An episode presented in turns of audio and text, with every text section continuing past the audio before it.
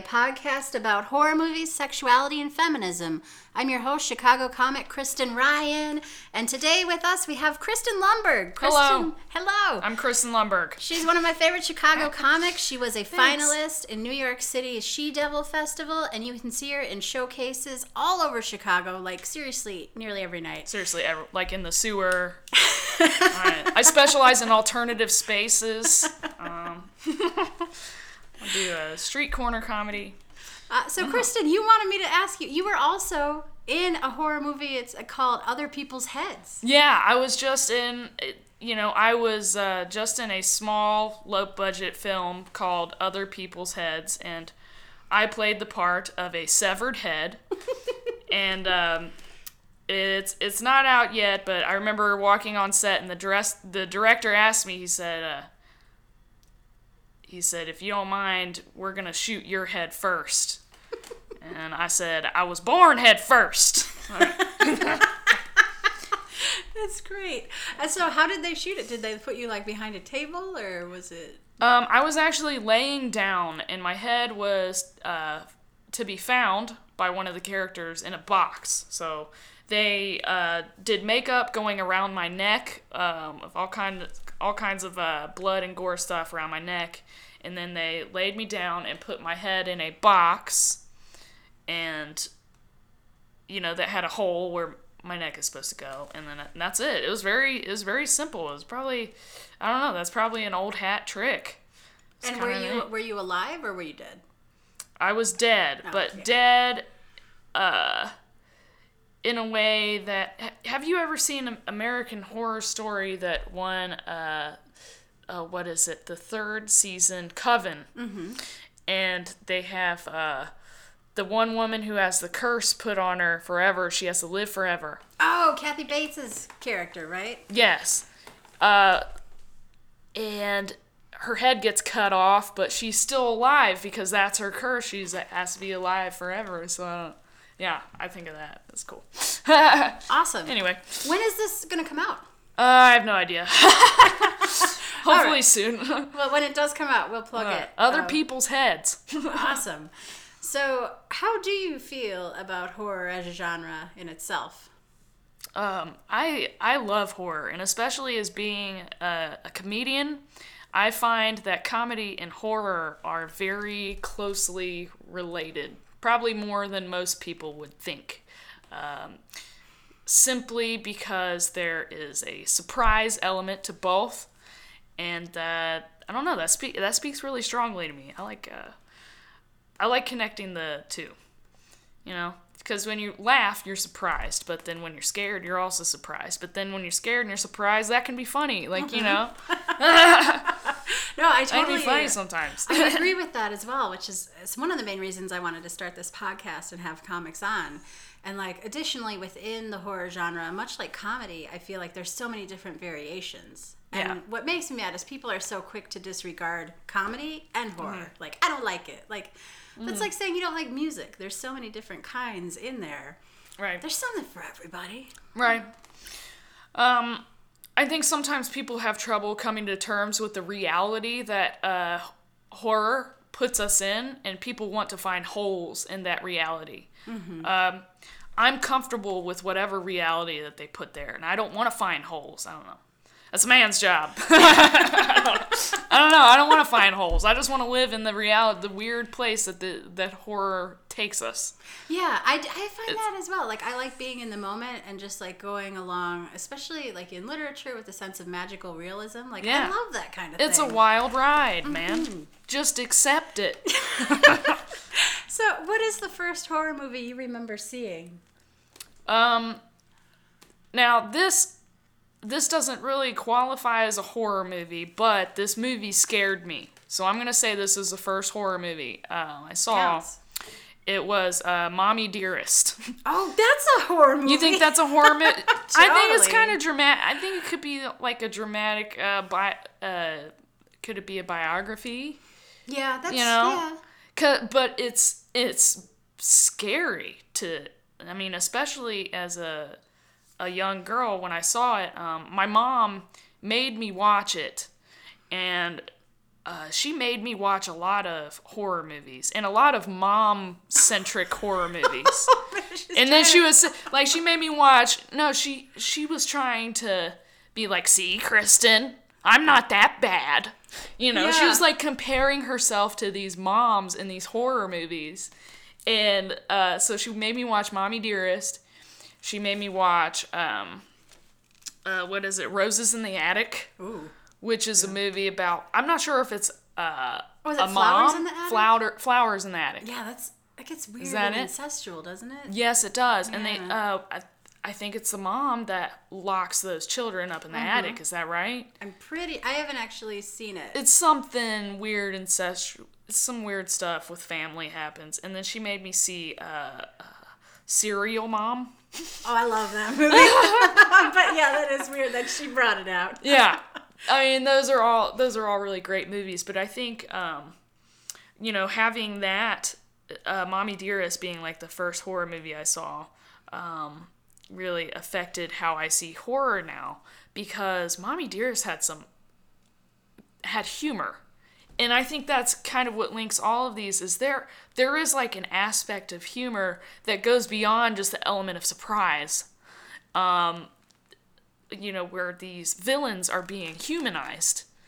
And it's like, uh, I don't know. I, th- I just gravitated really strongly to, to that, to those, to those kinds of films that are like, yeah, they're scary, but then, you know, there's like kind of funny, quirky stuff that happens too. It's humanizing. And it's funny that you mentioned American Horror Story because I feel like they do that really well in season one, and Yeah. then the last season is like when you the uh, the season one when all the ghosts are living together in this house. You have Yeah. to think about like, well, if I had to live with someone for eternity, shit they do would probably get on my nerves, you know.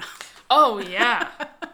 but then you have to accept that as the as the reality that you're in. Like if you are one of those people, you you have no choice but to live with those other ghosts and so you create ways of dealing with those people, which I think is a good uh, life skill. It's a good model to live by because you can't change people. Yeah. You can't change people. Okay, they can't change that they're physically in, in limbo or hell.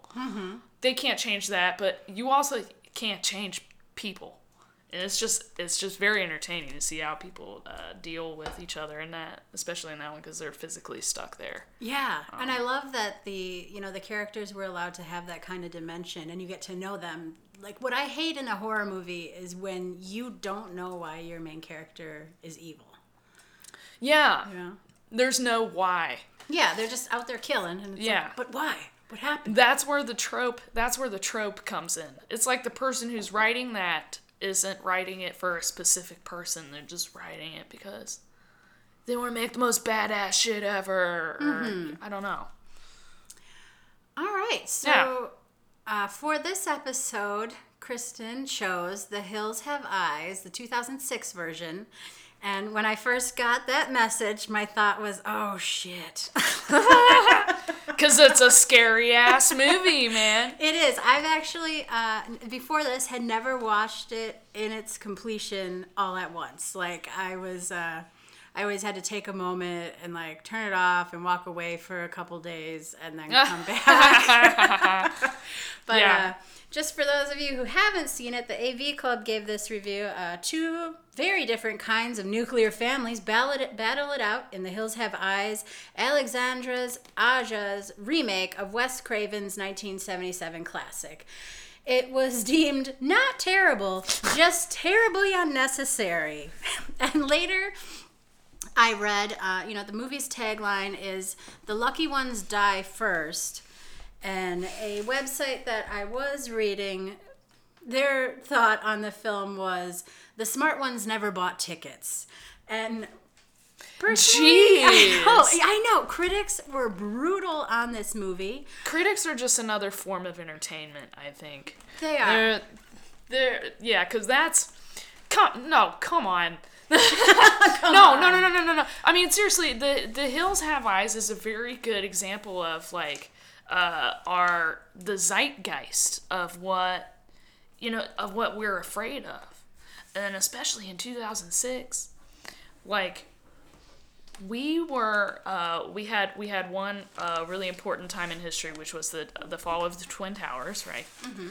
Um, and I don't I don't know technically if this movie was made before or after that, but that's um, It was we were afraid. 2006, It was 2006, so we were afraid of, you know, we were xenophobic, okay? So, and then we're afraid of uh, the these people, the others, you know, the people that aren't the people that aren't like that, or the people that aren't like us. Um, the Hills Have Eyes taps into a fear that we have as society, uh, especially at that time when we were when our twin towers fell, and I think that makes horror a little more important because uh, we're we're like we need to be aware that we are xenophobic. We need to have the mirror shown up to us. And then what I loved about The Hills Have Eyes the most is that there are so many humanizing uh, events that happen um, where the hill people um, you see that each one of them is different and each one of them has their own personality.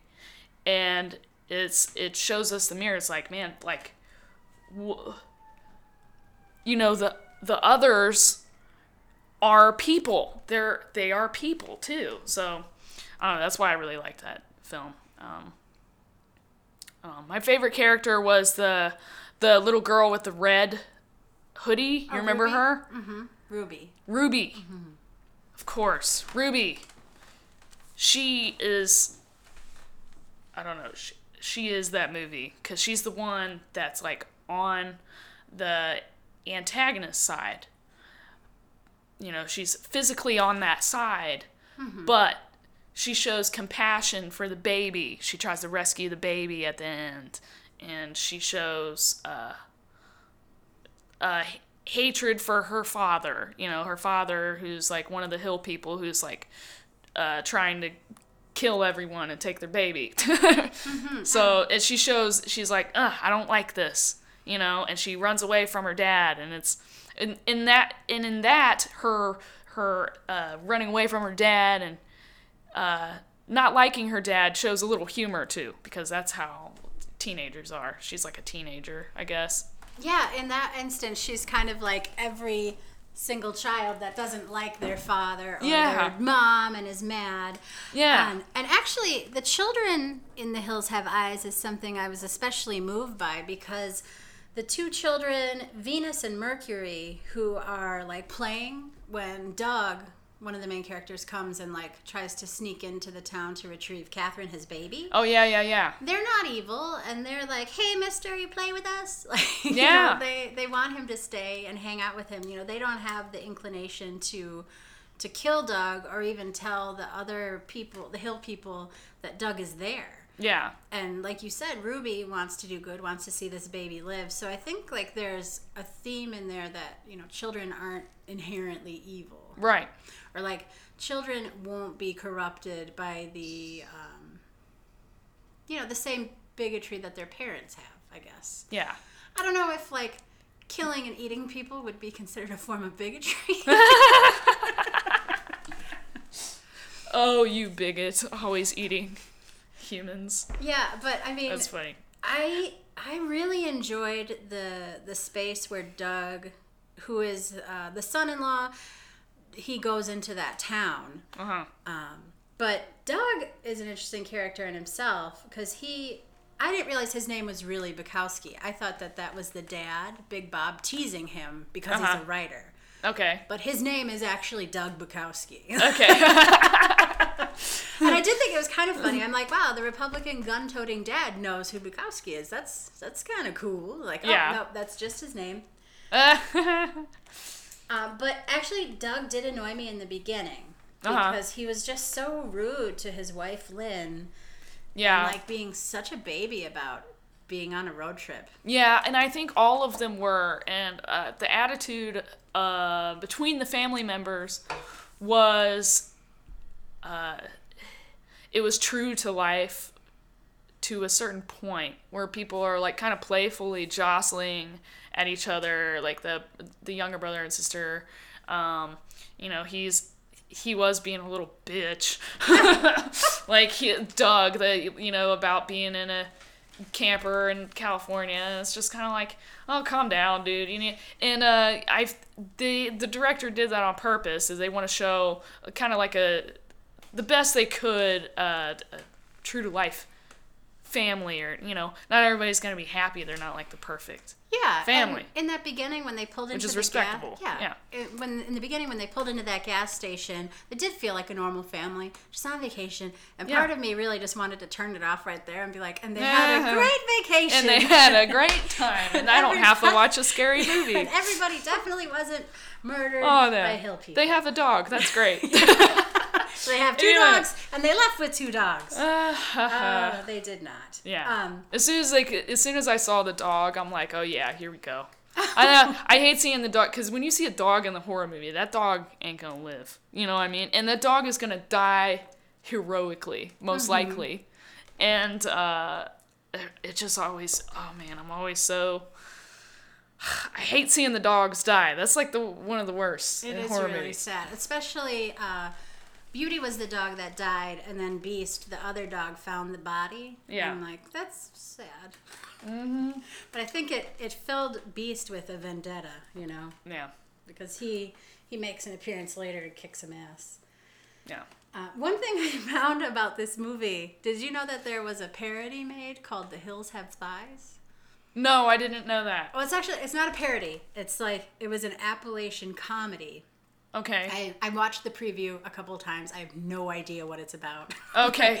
Uh, but there's also a porno that was made in 2010 called The Hills Have Thighs. Oh Jesus. And I guess there is a lawsuit between these two groups of people because Bubba, the director of the comedy version, had given the film to an agent to shop around and one night saw that The Hills Have Thighs was going to be premiering at like 1:30 in the morning on HBO. He was so excited he called everyone he knew, like all his friends and all his family, asked them to tune in. Tune in. His whole family tunes in and it was the porno. Oh no! oh um, man.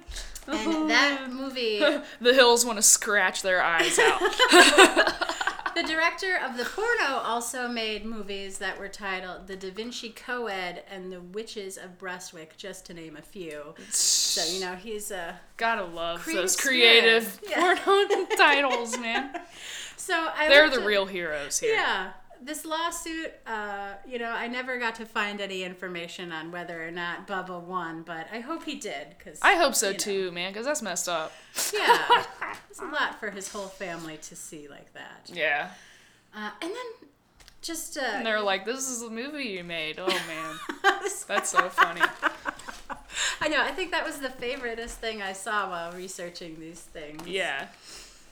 Uh, oh yeah, actually, the dad also, Big Bob, Uh-huh. who you know is the Republican gun-loving former cop dad. Uh huh. Who dies first? Yeah, which When- was surprising. It was, and you lose all hope in human. I felt like I lost all hope for their survival when he died. I was like, there, he was the smart one, and the movie painted him to be like the smart one, which makes me wonder if there's like some type of uh, uh, Republican agenda Yeah, with this movie. that's true. you know what I mean? Like, cause they they paint the the writer as the dumb one, and he carries a ball bat into the into the main hive Mm-hmm. where the hill people hang out, and they, you know, they paint him to be the dumb one. oh, you know the other thing he did that pissed me off is uh, when he found the walkie-talkie, he started screaming into it. Like you could have used that as a tool to track where the hill people were.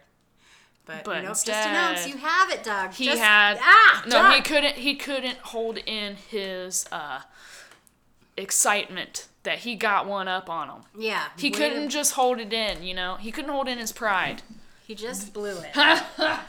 right. Oh, and also the dad, random thing, he was Buffalo Bill in Silence of the Lambs. Are you kidding? No, I'm not. I uh, think IMBD for So that. So different. Those would be my cats making an Yeah. appearance again. In case They you hear a herd of elephants, uh, Kristen Ryan has two cats that are orange and identical to each other. identical orange cats. Yeah, they've made an They're cute. appearance on every episode so far, and like I previously said, they don't care about me any other time of the week except for when this recording is happening. Anyways. Yes. Uh, and you know what's interesting is like you mentioned the dad being this like very you know the patriarch of the family who gets axed right away. Yeah. I also saw that with Lynn, like the oldest sister. She was very Yeah. much managing personalities and navigating those relationships and trying to make sure everyone was happy. Yeah. She was killed instantly too. So like they're really trying to like take away any sense of safety that you have. Oh, yeah, yeah, any yeah. familiarity is just gone. Which was awesome. It made it way. As soon as he died, I was like, this just got a lot scarier. Mm-hmm. Like, Well, especially the way he died. he they burned him on a staff or some kind of they burned him at the stake Yeah. in front of his family as a distraction. as a diversion Yeah. while um the rape scene was happening Yeah. which was yeah. We can't. Uh, let's. I mean, shall we get it. into it now? Yeah. Because I mean, it just came up. So there's a rape scene, It is pretty brutal. and um, so I'll tell you my feelings about this. Okay, so I, I first started watching the movie, and I got about a half an hour in, and I'm like, okay, this is actually kind of slower than I remember, you know? And I was like, this is a little slower than I remember. And then all of a sudden, the dad's burning on the stake, and then the rape scene is happening. And then I'm like, you know, I think that this picked up way too fast, that this moved in way too fast. And I was like, you know what? There is never, you're never ready for a rape scene. So, I mean, mm-hmm. I will say that it was timed. It was timed good. It was, it was timed perfectly. But you're never gonna be ready for to see that yeah. ever. And uh, this that's one of the reasons I was like, oh man, we're gonna watch this because this movie feels like an ongoing two hour panic attack to me. I will say, like, I tried to watch, um, what's it called? I Spit on Your Grave, and I couldn't even, I didn't even really make it that far into the film. That one also has, like, a lot of rape.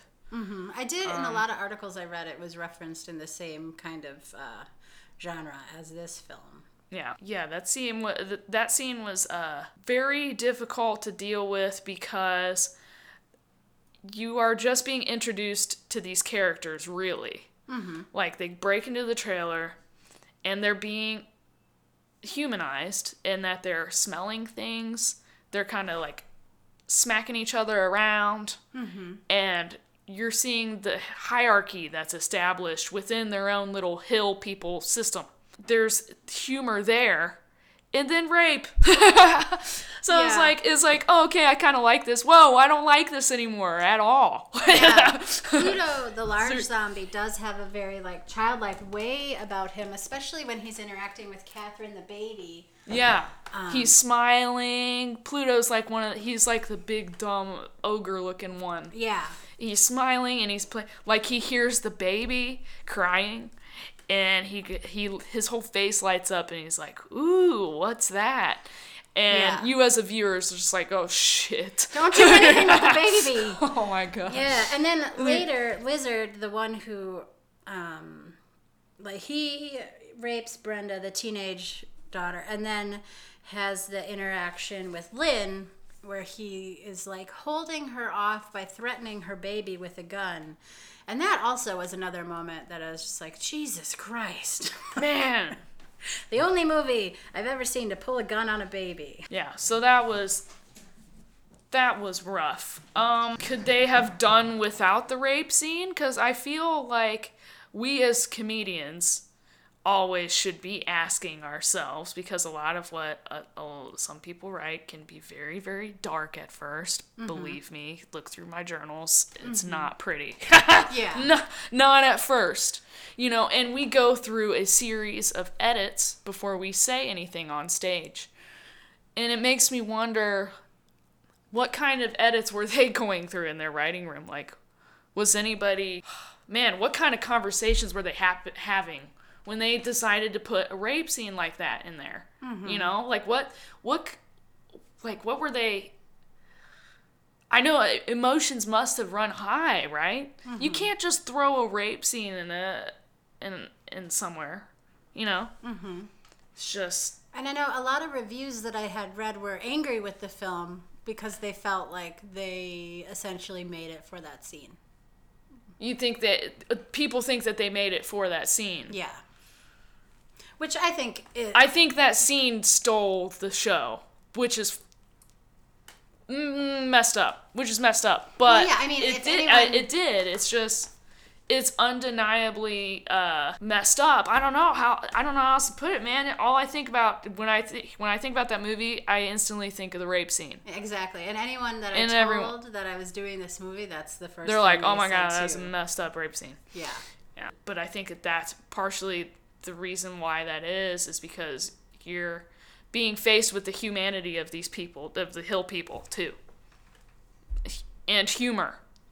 And it's all being balled into one. And we're not used to seeing it. We're not used to taking it like that. We're not used to seeing it like that. It's a really uncomfortable place to Yeah. be as a viewer because it's such a brutal scene. You and then after Pluto, that huge zombie, you know, is he had tried to rape Brenda but really didn't know what sex was. Like he Yeah. was just mimicking what he thought it was. And then, you know, you're right, there is that humorous moment where he plays with the baby and it's just it's really uncomfortable. Yeah. And I think We're used to seeing just regular rape and porno. just normal. what kind of porno do you watch? Jesus. Uh, you scroll down and you see, you know, women's faces looking unhappy, and you're like, yeah, this is the kind of playing into a rape fantasy. Mm-hmm. But this doesn't humor the fantasy at all. The in the hills have eyes. It's not like eh, it's not a fetish thing at all. I, I think they're really going for horror. We want to make you feel messed up for watching this. And it, yeah, it does. It takes you to a weird, weird place, and Yeah. that's why I was hesitant to even do this uh, movie for the episode because it is such a brutal scene and it's so uncomfortable. It's so triggering.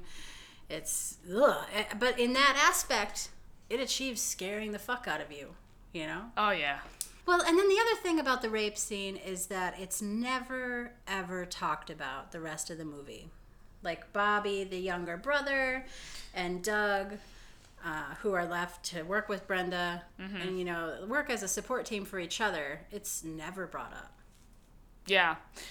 Um, I think the younger brother, little Bobby, he uh, steps up by protecting his sister who got raped. He stepped up by um, getting the gun, you know, and which is another point, you know, I'm like, okay, maybe this movie's kind of propaganda a little bit. Yeah. You know, when he gets a gun, that's when you know he means business. He's going to protect his sister. And, uh, and, uh, you know, I think that was the best he could do. Mm-hmm.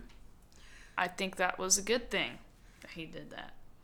Yeah, But, uh, you don't, you know, you don't talk about that. I don't know. You don't, that's, it's, it's true to life.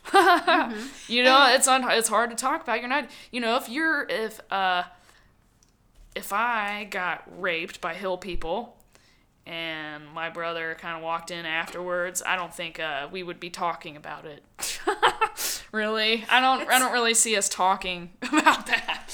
Yeah. Also, like a lot of the reviews I read were very disappointed in Brenda. They said like, "Oh, you're just a whiny, crying girl." The majority of the movie. But I have to say, no, Are you um, kidding? I know that that okay. She's a teenage girl, maybe Yeah. fifteen, maybe sixteen. Just Yeah. saw her sister, her mother, both brutally murdered, raped. Uh, and attempted raped by these hill people. Uh, to all the people that were hating on Brenda, I just want to say, fuck you. Yeah. Like, that's that's a lot for a teenage girl to go through. And like you, I don't know how I would react to something yeah, like that. Yeah, people don't know. People are just trying to get a rise out of people. and then And they say shit like that. It's really ignorant. yes, it is. But- But then you know she comes back later on, and she, um, you know, like with support from her brother, like you had mentioned, they work together, and they. Well, one of the things they do, I don't exactly agree with. They blow up their trailer, yeah. and my first thought was, well, that was the one place you had to like try and be safe and have shelter. But Yeah. I'm glad you work together, and But at the same time, I was rooting for them. I was like, I really hope that their little matchstick doohickey that they created works and that that that hill person dies. You know, I was like Mm-hmm. really hoping for that. But yeah, that thought did cross my head. I'm like, they're bro- they're blowing up an entire trailer for one guy, Yeah, where are you gonna go? And then actually he doesn't. and it wasn't even like a really like I I don't think he was really one of the one of the really bad ones. I think he was just like one that likes to have this the feast afterwards. You Well, know? he was the He one just that was in the back seat of the car when the dad was at the gas station. Remember that scene where Oh, you could hear the mutant going, Daddy, "Daddy, daddy, Daddy. Yeah, and then bash dad's head against the windshield. So I don't think he was a good guy. Oh, okay, I didn't realize that was him. But there is that scene then, um, you know, the explosion doesn't take out that hill person. He's alive on the ground, and Brenda just puts a pickaxe through his head. Oh yeah. And I think in that scene, you're seeing Brenda, um, you know, kind of come forth and realize, like, you have to kill or you will be killed. Yeah. Eat or be eaten. Yeah. And then the mom. I really liked the mom. I wish she hadn't been murdered so quickly. She, uh, Yeah. was like the hippie lady who became religious and was just kind of like sweet to everyone Yeah. and then Eh. murdered real quick Yeah, she was cute. I liked that. and then her. eaten. Yeah. Jesus. Okay, you know what? Let's Yeah. talk about the hill people a little more because I'm interested in what you've been saying about seeing their human side. Yeah. Um, you know, and originally, like, I had grouped this film in with the torture porn genre, but I read a review on Hollywood is Dead, which is a blog, and it said, you know, this isn't torture porn because these are justifiable actions by a people betrayed by their own government. And Yeah. yeah, that kind of stuck with me a little bit, especially like when you go to the town and you see the warped physical representation that they live in. Yeah. Like I actually didn't know this, but um like I thought that what they were living in was their town and for some reason they just had a bunch of mannequins Yeah. and maybe there was some There's just man- there. creepy mannequins everywhere. I'm like, what's up with these mannequins? Yeah, but in actuality, the government in that time frame had built fake towns with mannequins inside these fake houses to see how um, you know an environment would react to an atomic blast. And this town, the one that it's actually mo- modeled after in the movie, is called Survival Town, and it's in Nevada. And if you want to feel real weird, Google images of that because they've got like the photos of mannequins sitting around tables of like these hollowed out houses Oh wow. everything like charred to hell and uh yeah it was it was uh it put it in context a little more for me because i just i assumed that that was their town Yeah. Um, yeah, me too. And then they had like when they were walking through the desert trying to find help, the family uh our our main protagonist Doug, he finds like all these well, he just finds one of the many craters um where the hill people would throw uh victims' cars and stuff. And uh he's going through like all the cars and you know, finding cool s- stuff to take. Yeah, but but then they zoom out, and then there's like tons of those craters, like where I guess they had been practicing atomic blasts, right? Mm-hmm. And uh, yeah, the hill people just used those little craters to throw people's shit.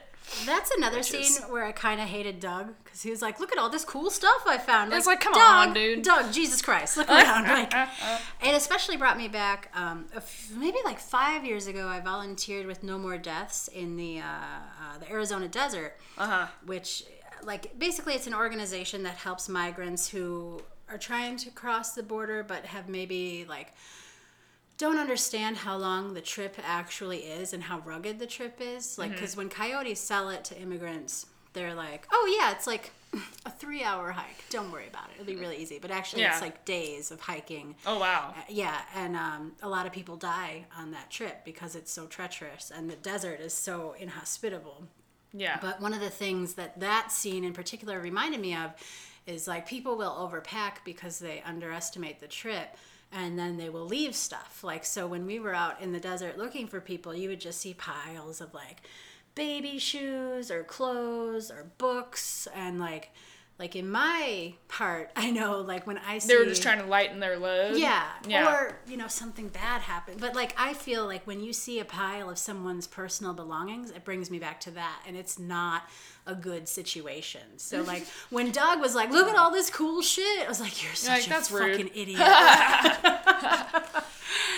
Oh yeah, Yeah, yeah. I don't know. The so the the miners, the people who are the hill people, were miners, and um, I'm still not entirely clear what happened and why they are the way they are. So there was a nuclear there was a nuclear blast that they got radiation poisoning from. and it was an entire, not just a family, but like a town's worth of people, right? yeah. They had the mentality of "This is our land. We're not leaving." We're not leaving. Okay. Okay.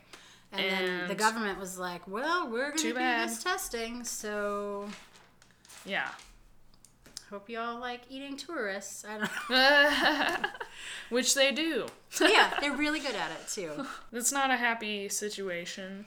No, and there's especially. But I um, am interested in nuclear research and, you know, what the government has done. I think all that's, like, very interesting because uh, it's secretive. A lot of it is, very secretive. And Mm-hmm. It's dangerous and, oh boy, what a great subject for horror. Yeah, I feel like there is a wealth of uh, you know conspiracy theories along this topic. You know, when I was when I was a kid, actually, gosh, I can't believe I didn't mention this earlier. But when I was a kid, there was this park that I grew up next to, uh, called, which could could explain a lot, could explain very little. Depends on how you look at it. But there's this park called the Radioactive Park, and I grew up very close to it, and um, it had a fence built built around it. And a bunch of playground equipment inside, but no one was allowed inside. No one was allowed to trespass on the property.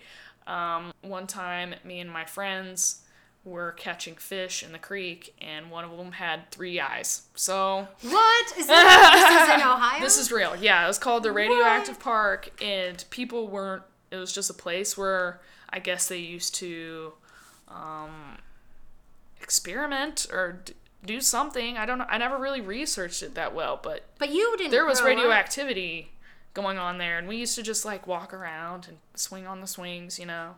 And no one else was ever actually in the park. And you you grew up in like a, a city, right? It's not a Yeah, rural well- area that this was in. Um, no, yeah, it was a suburb, so a suburb of Dayton. Yeah, this is in a suburb. Yeah, is a, is crazy. And we used to go there at night. You know, we were all like goth kids, and uh, we go there at night, smoke our weed, and, Wow, I'm definitely googling that. and drink our. MD twenty twenty, Oh, Mad Dog. and uh, and get sick off of radiation poisoning. It was pretty cool. yeah. And how were your other friends that you used to do this with? They, uh, Oh, let's see here. One of them became my boyfriend, and he was he wasn't very nice. And uh, yeah, they're I mean they're all stuck in Dayton still. You know, I don't know. This uh everyone's still alive though. yeah, everyone's still alive. Well, there no one no one actually got sick from it or anything to my knowledge but yeah i mean radiation poisoning is like a that's a that is a no no just stay away Don't play in radioactive Marie Curie. Park. I tried to. Uh, Marie Curie is a. You know, she discovered radioactivity, right? Mm-hmm. Um, I don't know. I've always been kind of interested in this whole radioactive s- stuff. It's so weird because you can't see it, you can't smell it, can't taste it, touch it. You know, But it it's will so kill weird. It just kills you. you. Yeah, Weird, and it mutates, and it's crazy. it is scary. It's scary. Yeah. Um, you know, when Doug is wandering around the radioactive town, he, you know, he goes into the house, Mm-hmm. the second house where the baby Catherine is taken, and there's Big Brain. The Big brain. Yeah, that that is the mutant that freaked me out more than the other ones. He was this. He was the grossest looking one. He was just sitting in a, a rocking chair, and you know he's he's a lifer Mm-hmm. for that rocking chair, and because his brain is so big, it hangs over the t- the edge of the rocking chair, and kind of looks like a like a ball sack or some kind of I don't know. I don't know. It has it has like a shine to it, but also a little hair. real, real unpleasant. Yeah, man. It looks like the like his brain is, is just like pregnant. And No. originally, like I had felt pity for them because he's telling Doug, "You've made us what we've become." You know, like this is your fault in mainstream society. Yeah. But then a few moments later, when Pluto is battling with Doug, Big Brain starts mocking Doug and saying, Yeah. like, uh-huh, "Don't kill me." Yeah, yeah, Don't yeah. kill me. Don't kill me. and then Pluto laughs too, and then I'm like, "Kill Yeah. all of them. Just kill all of them." yeah. Just fucking had it with this movie, man. Can't take it anymore. But that's another It's moment- stressful. Yeah, where you feel so uncomfortable, you don't know how to feel. Like here's this brutal murder scene, and the two hill people are mocking him. Yeah. we're gonna kill your baby and you. it's hilarious. Yeah. Oh, actually, the mutants I read were. It's it's kind of up for debate, but they were inspired by a Scottish clan, Uh-huh. uh, a clan run by Alexander Swanee Bean. I think I'm pronoun- pronouncing that right. I don't know. Swanee bean? Swanee Maybe. Bean. yeah, but they were a family in the 15th century. They had uh, he and his wife had eight sons, six daughters, and then from there built an incestuous clan of about 30 people. They lived in caves, would only come out at night. They'd rob and kill travelers and then eat them. And it's believed to they've believed to have killed over a thousand people. And and this is like no one knows if this is true or not. Everything I found It's uh it sounds like uh too good to be true. too good to be true. That sounds ideal, actually. so they're living off the land, as far as I'm concerned. Oh shit! I'm never going camping with you. Yeah. I've actually never been in public. oh man. Um, yeah. So there's no no way real way to tell like if these this family actually existed. Everything referred to them as semi mythical. Uh-huh. So you know they probably ate and killed a few people, and then everybody just got you know played telephone with it, and and now it's at a thousand people. But yeah, if Mm-hmm. Yeah. you're related to that family, you know contact us. You know, I think I think that family might have they might have came into where I used to work at the strip club oh no. in Dayton. the Hills had eyes on me. How was that as a job experience? I I was uh I danced at a really hole in the wall strip club in Dayton. It's called KC Lounge. I danced there for two weeks, and it was uh it was quite eventful. Um, some guy said I had a nice turd cutter, Oh. and I had to get the hell out of there. I was basically like, I'm just doing this because my friend Rachel's doing it, and and she's doing it because her mom did it, and her mom's mom did it. Oh, really? So it's like a family tradition. It was, Okay. man. It's weird, and she was my she was my she was my best friend, and she worked there, and her mom worked there, and she would always uh, tell stories. Uh, all the other uh, like the old bartender that worked there, she'd tell stories. She'd be like, "I remember Rachel when she was a baby, and she would get up on the stage." And pull her pants off, and I'm just like, "This is real!" Like, Oh, this wow. is, And, that's so uh, funny. Is But Rachel yeah, still there? uh, yeah, she's still uh, not. I don't think at that club, mm-hmm. but uh, she's she's somewhere ambling around Dayton. And what was uh, what made you move on from this place? Um, there was just it was just dirty, and you had to come in for a shift and work for eight hours, uh, minimum. You had to work eight hours, and you weren't allowed to leave the building. Because if you worked at a strip club in Dayton and you wanted to leave the building, that meant that you were going to smoke crack. Oh. and so you weren't allowed to leave the building, and I thought that was pretty. It was pretty sketch. Um, Plus, eight I- hours is a long time. yeah, man. And I came in on my first shift. I wore uh, just my bra and underwear. I had like some Cookie Monster panties, and like the, this other dancer, she her name was Renee. She was the veteran. Uh, she felt bad for me, and she gave me some clothes or lack thereof. and uh, yeah, so, I don't know. They were they were nice to me for the most part. Sometimes. That's one thing that uh, You know, I feel like in this country, The people from the hills have eyes actually came and saw me there, so the the hill people. but I do feel They feel were like regulars. in, in this country, you know, we like sex work is something that's always going to happen. Like, if it's dancing or any other kind of work in that industry. Yeah. And I feel like we have the potential to make it safe, make it lucrative, make it so. Hey, if you wanted to, you could leave during your eight-hour shift. But, Yeah. the way that we stigmatize it here, you know, it, it ruins it as an industry for like potentially everything has to be under everything has to be under the radar Mm-hmm. so if something does happen. It's like oh we can't c- call the cops because uh you know we're not even supposed to be here. Yeah, exactly. like you know like it's it's like uh, gosh. Yeah, and then and they all they always pound it in your head. Oh this is this place is really safe. We're concerned about your safety. It's like okay. Yeah. well once you have to have that lecture with somebody that means it's not safe. Exactly. and predators know that, you know. oh yeah They prey on Oh, that. yeah, That's why they- I'm always very envious of countries in Europe where, you know, they realize that this type of job, be it, you know, like stripping or, or anything, it's going to happen. So make Mm-hmm. Yeah. it safe and protect the people for real. Right. Just like living in a hill and eating people. It's gonna happen. just, pr- just let them do it.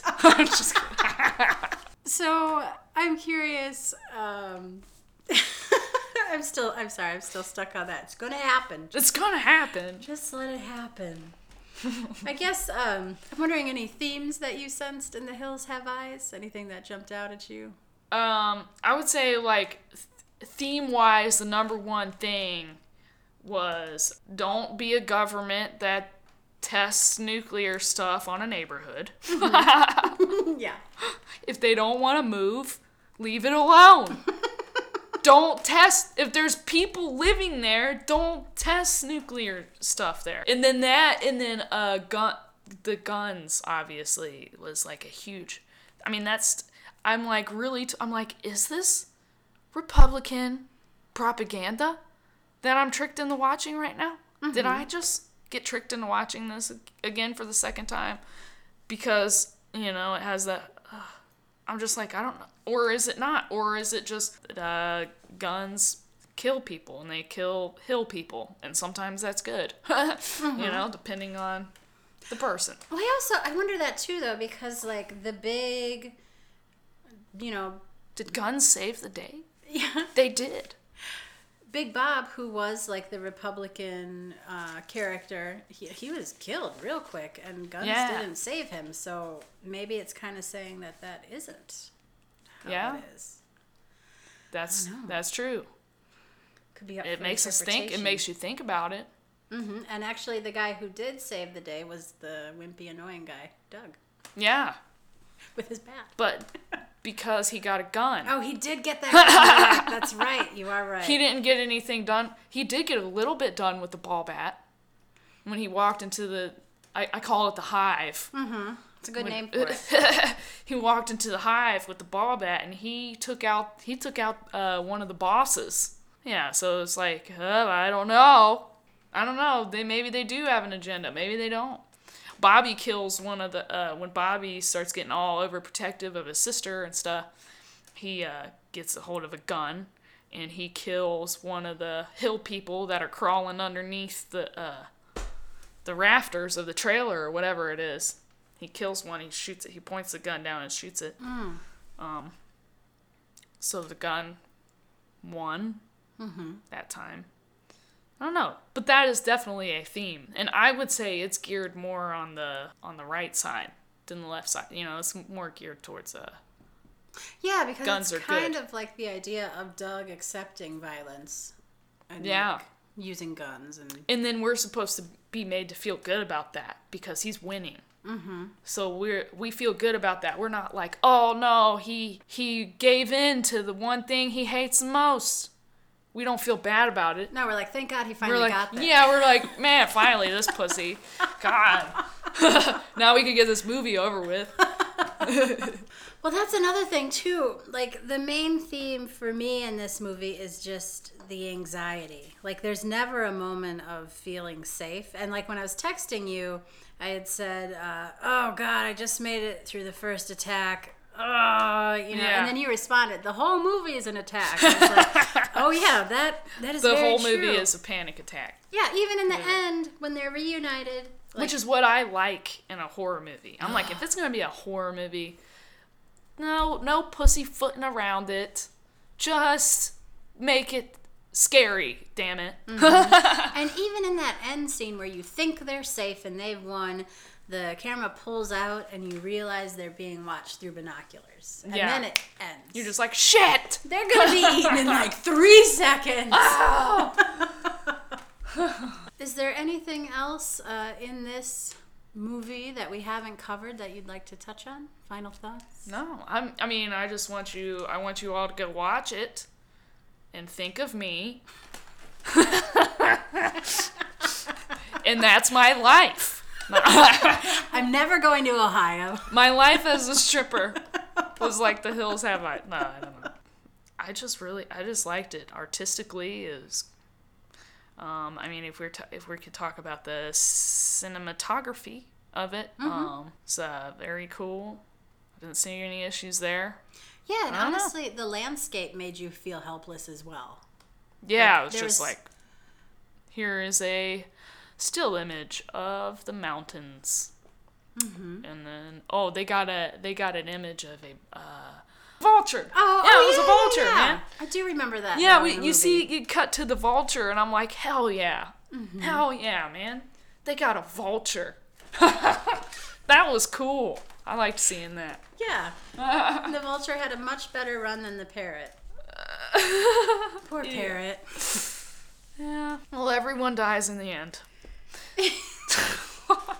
I guess, yeah, that's the major theme of Yeah. this movie. You Yeah. can't outrun death. You can't. You could just make it c- cool. Is it cool, Kristen? You can sell it. You can sell the idea of death and make a lot of money off of it. Yeah. All right. Well, it's been a pleasure talking with you about The Hills Have Eyes Thank you. and uh, I enjoyed peering it. into your experience of growing up in Ohio, which I Yeah. will never go to. Yeah. Uh, watch watch Gummo. Oh, God. Is that from there? That one's actually about the aftermath of the Xenia tornado, which happened, I think, 1996. And uh, it's about people who lived uh, in the after the tornado, and basically they're all um, very uh, small-minded people, and I'll just say that. And uh, it's it's very unco- it's very unsettling. I think if you liked The Hills Have Eyes, you would like Gummo. and maybe you Uh, it should wasn't. move to it was. It's, it's a Harmony Korine. It's a it's a Harmony Korine film. He did Kids. He did Spring Breakers, and uh, that's a Gummo. My friend Sarah Jane turned me on to it. My friend Sarah. We used to be. We were like ride or die buddies in Dayton. At one point, we thought that maybe we wanted to kill animals because we just wanted to be as cool as the people in that film. It's a messed up film. That was a messed up thing I just said. and how old were you? we were like high, high school, like old enough to know better. Like, you know, so we were, we were like, yeah, we would like entertain that thought with each other. The darkness is real. Um, and it's inside us all. I feel like I just need to hug you for a while. No, no, no, no, no, no, no, don't, don't fucking touch me. I, the darkness is real. It lives in us all. And I think it's important that we entertain these ideas with each other sometimes because um, if you let them build up inside, that's how uh, terrible shit happens. So, I Yeah. know. It's, it's good to tell. This is a very good, I think this is a very good idea for podcasts. Um, you know, because we need to talk about the the thing the the horrible we need a minute to talk about the horrible and not constantly be judged for it and uh and like oh well yeah. You know after after somebody listens to this uh podcast people are gonna say oh kristen lumberg uh is ate a baby. And they'll go and say that but i don't give a shit. Say it. So you don't want to split that baby then? entertain it. No we can speak. Talk about eating the baby later Okay. Oh, you're right. Yeah, yeah. Okay. just as long as it doesn't make any fucking noise for the podcast because we because it'll get in the speakers. Oh, bad. You have been a delight, Yeah. as always. Uh, are there any projects coming up you would like to plug? Um, absolutely. There's okay. So on February 12th, I am headlining a show at the Celtic Crown. It's for the uh, Title Bout Comedy Challenge. It starts at 8 p.m. Uh, there's a lot of great comedians in uh, the Chicago comedy community that will be competing for a $500 grand prize. And that's going to be it's it's going to be fun. I actually headlined it the last time. Uh, really, what you know, I just I just really I just talk while they're tallying up the votes. they call it headlining, but it's really when people pay the least attention. I don't know, but uh, yeah, it's it's I'm I'm very excited to do that show. And then the is it the third week of February? You're going to be out in LA. Yeah, the third week of February, I'm going to be in LA.